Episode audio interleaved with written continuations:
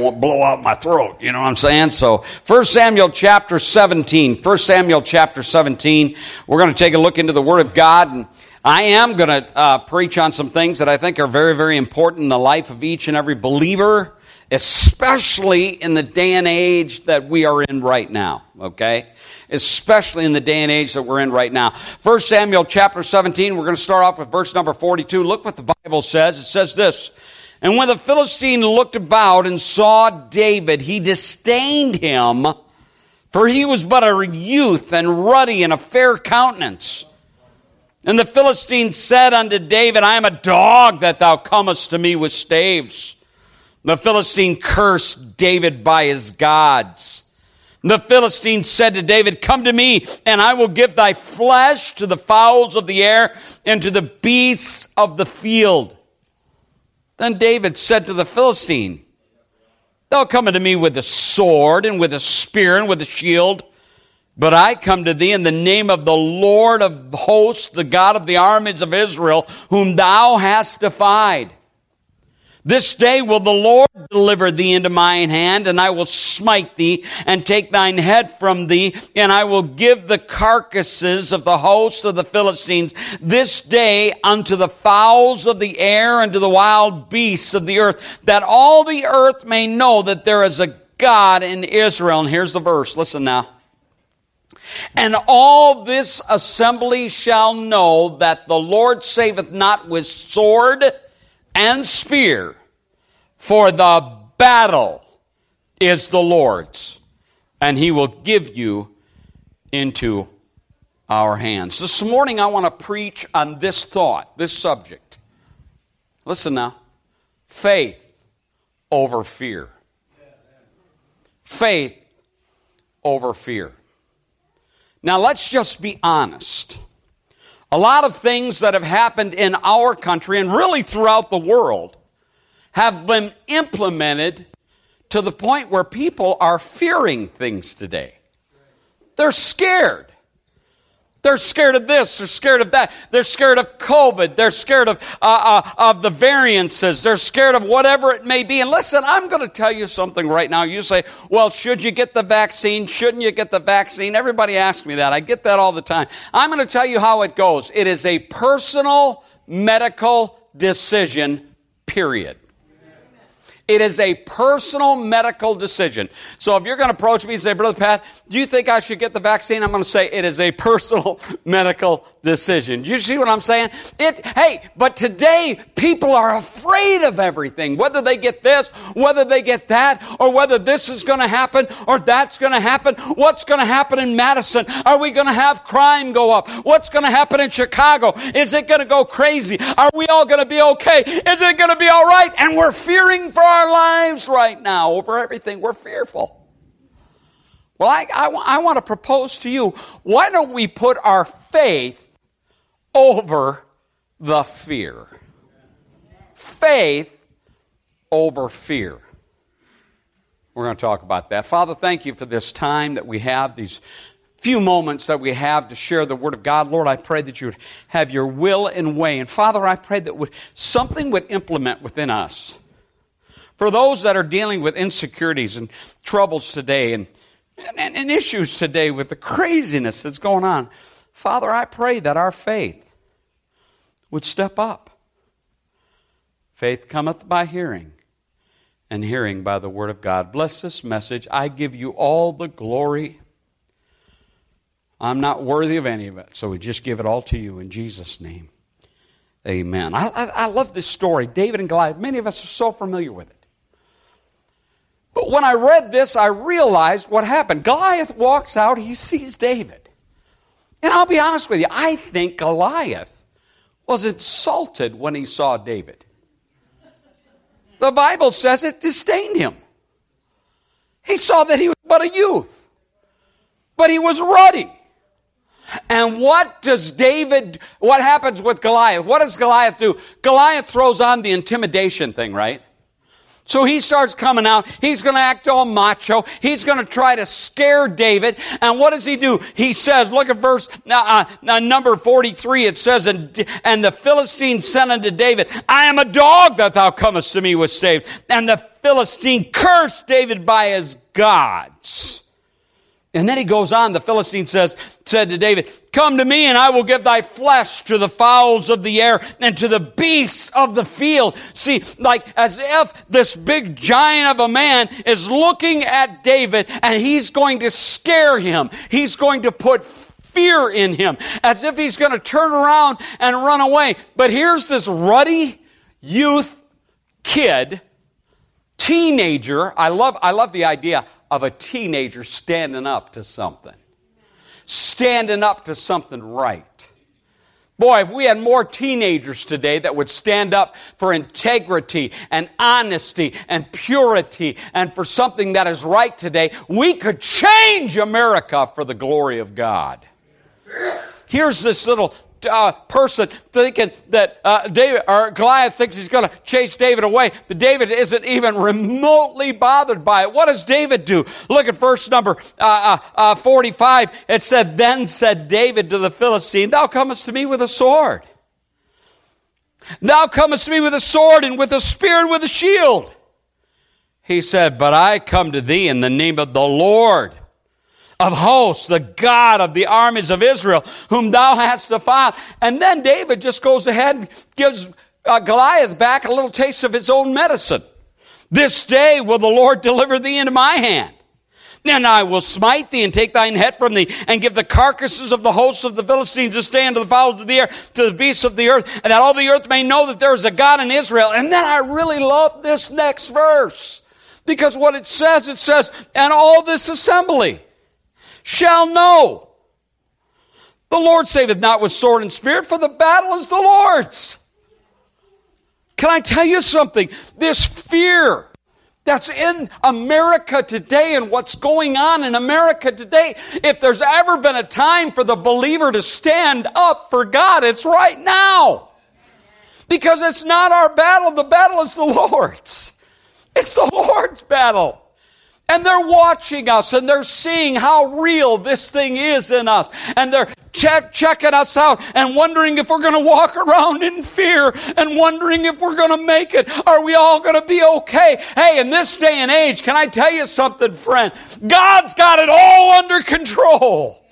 God's not up in heaven trying to figure it out. He's not up in heaven saying, oh, the gas prices, oh, what am I going to do about that? Oh, my word. Pat McCluskey's trying to fill up his motor coach. I don't know if I can take care of it. God's got it all covered. I can't remember a time in my life, Pastor Howell, that God didn't take care of the needs we needed. Now, I didn't take care of all my wants. Dude, I got a lot of wants. I can lay them out. But can I tell you what's going on? Is that what we've done is we've gotten so comfortable and so we, we've been so cared for by everything around us that if one thing goes wrong, we think God has failed us. When the reality of it is, God's, can I tell you something? God has taken care of a lot of our wants. He always take care, takes care of our needs. I got to thinking about what happens here, of course, you know the whole battle. David, uh, uh, Goliath, I can only imagine him running towards David and thinking David is going to turn around and run the opposite direction, but David didn't. Of course, David has the sling, he's got a stone. Swinging that sling, he lets go of that stone. And personally, I believe God managed things from there. I think God guided that stone right where it was supposed to go. I believe that with all my heart. And then I'm, I, this is just a thought, okay? I'm just wondering if when that stone came to where it was supposed to be, if God just gave a little tap on the back of Goliath's head to help lodge that stone there. You know what I'm saying? The Bible does say that he fell forward. Interesting, isn't it? You think about that. Maybe God was just doing the guide. Maybe God wasn't necessarily guiding the stone. Maybe he was just guiding the head of Goliath. You know what I'm saying? I don't know. You know what I mean? But God had it all under control. David didn't even have a sword. Whose sword did he use to take the head of Goliath? Goliath's sword. It's amazing how God supplied all of the needs that David needed even as a teenager, even as a youth. God wants to do the same thing for you and I. The difference is, is what are we willing to do for the Lord? You say, what are you talking about? I'll give you an idea. Second Chronicles, verse number, or chapter number seven, verse number 14, many of you are familiar with this. It says this, If my people, which are called by my name, shall humble themselves and pray and seek my face and turn from their wicked ways, then will I hear from heaven and will forgive their sin and heal their land. Now think about that verse for a second. Let's break that verse down. If my people, is God not talking to you and me? Is that commuting, c- communicating with you and me? If my people, which are called by my name, are you not called by the name of the Lord? Which are called by my name. And then God tells us what to do, doesn't He? Shall humble themselves. What a concept. Humble themselves. What else does it say? Uh, uh, shall pray. Shall seek my face shall turn from their wicked ways. Then God says, okay, you do that, and then I'm going to handle the rest. Look, look what, what the rest says this. It says this. It says, then will I hear from heaven and will forgive their sin and will heal their land. You see, there's a part that is our responsibility, and there's a part that God will take care of. You say, what are you talking about? I'll give you another thought. The Bible says, and I believe it's Proverbs chapter 3, it says this, My son, forget not my law, but let thine heart keep my commandments. For length of days and long life and peace shall they add to thee. Let not mercy and truth forsake thee. Bind them about thy neck. Write them upon the table of thine heart. So shalt thou find favor and good understanding in the sight of God and man. Listen now. Trust in the Lord with all thine heart, and lean not unto thine own understanding. In all thy ways acknowledge him, and he shall direct thy path. You know what I find? I find God telling us what we need. I just used the last verses that I just quoted for that very thing, although it's all through that chapter. He says this Trust in the Lord with all thine heart. My responsibility. And lean not unto thine own understanding. My responsibility not to lean on my own. Hey, I'll tell you what, if America could get rid of some of their own understanding and, and all of its ways acknowledge Him, we'd have a different country. And then God says, let me handle it from here and he shall direct thy path. You see, God's got something he wants to do, but we've got to do our part too. Now, when it comes to salvation, that's taken care of 100%. God took care of it all.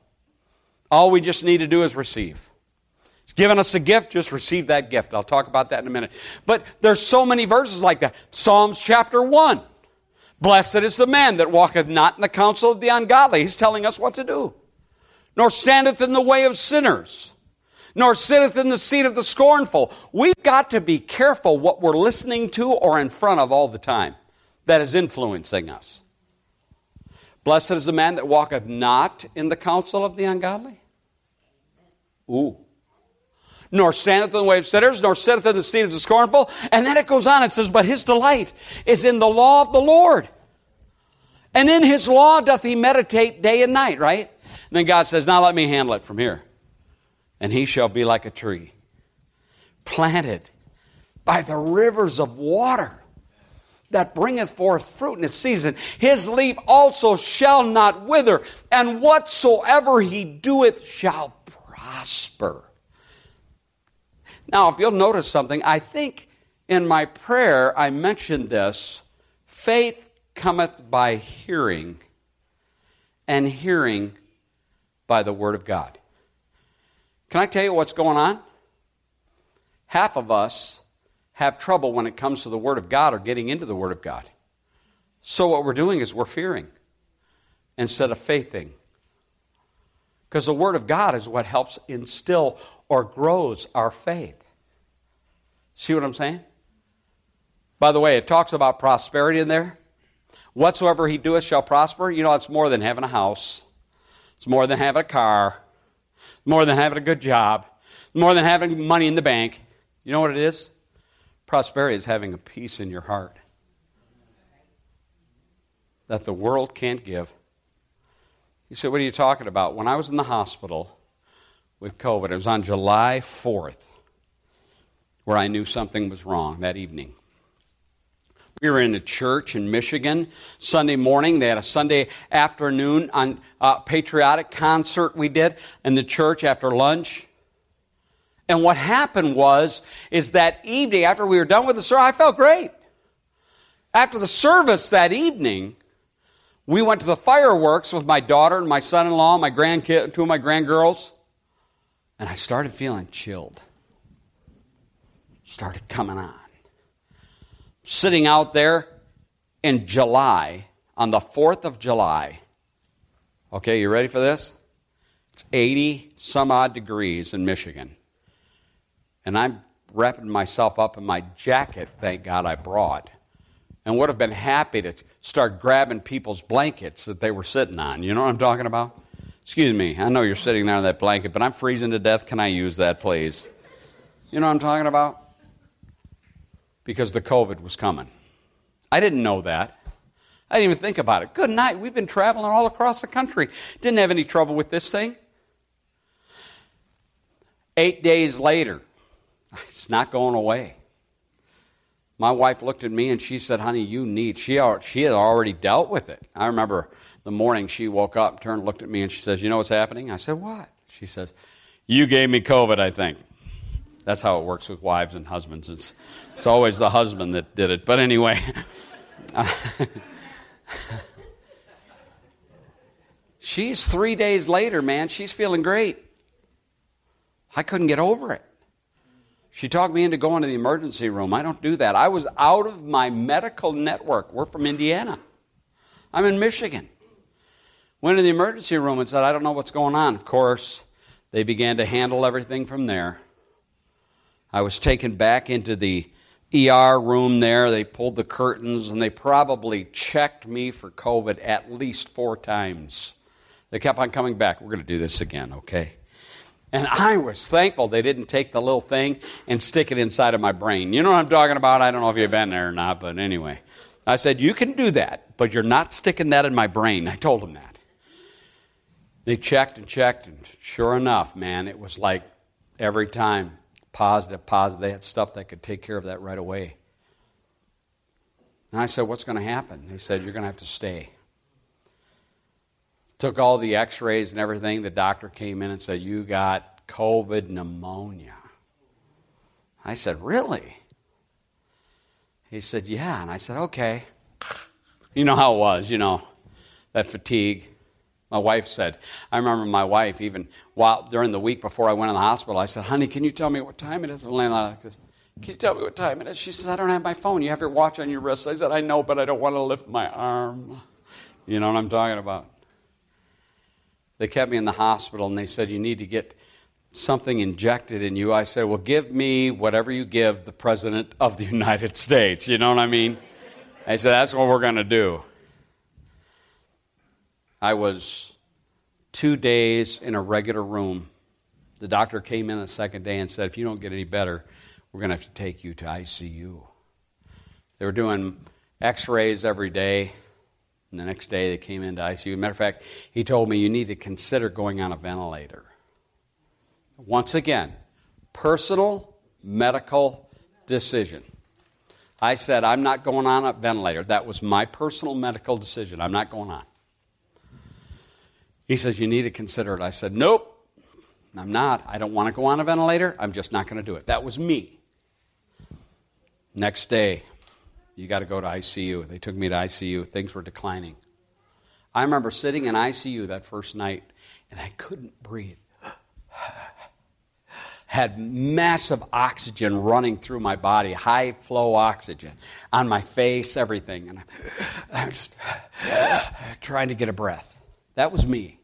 Everybody's different with this thing, by the way. Everybody's different, different DNAs. And I remember talking to the Lord that night, in the middle of the night. And I said, Jesus, if you decide to take me home, I'm fine with that. Can I tell you something? When you know Jesus as your personal Lord and Savior, when you've received Him, as the Bible says in the Romans chapter, uh, uh, chapter 1, verse number 12, but as many as received Him, to them gave He the power to become the sons of God, even them that believe on His name. When you do that, and you know there is a peace that passes all understanding right then, right there.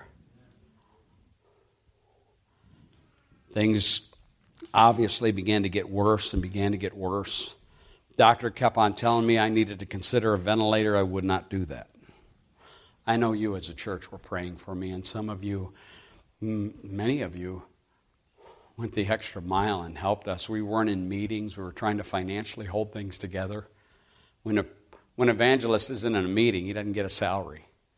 And you all were kind enough to help us. And I'm thankful to you for that. Sincerely, from the very bottom of my heart.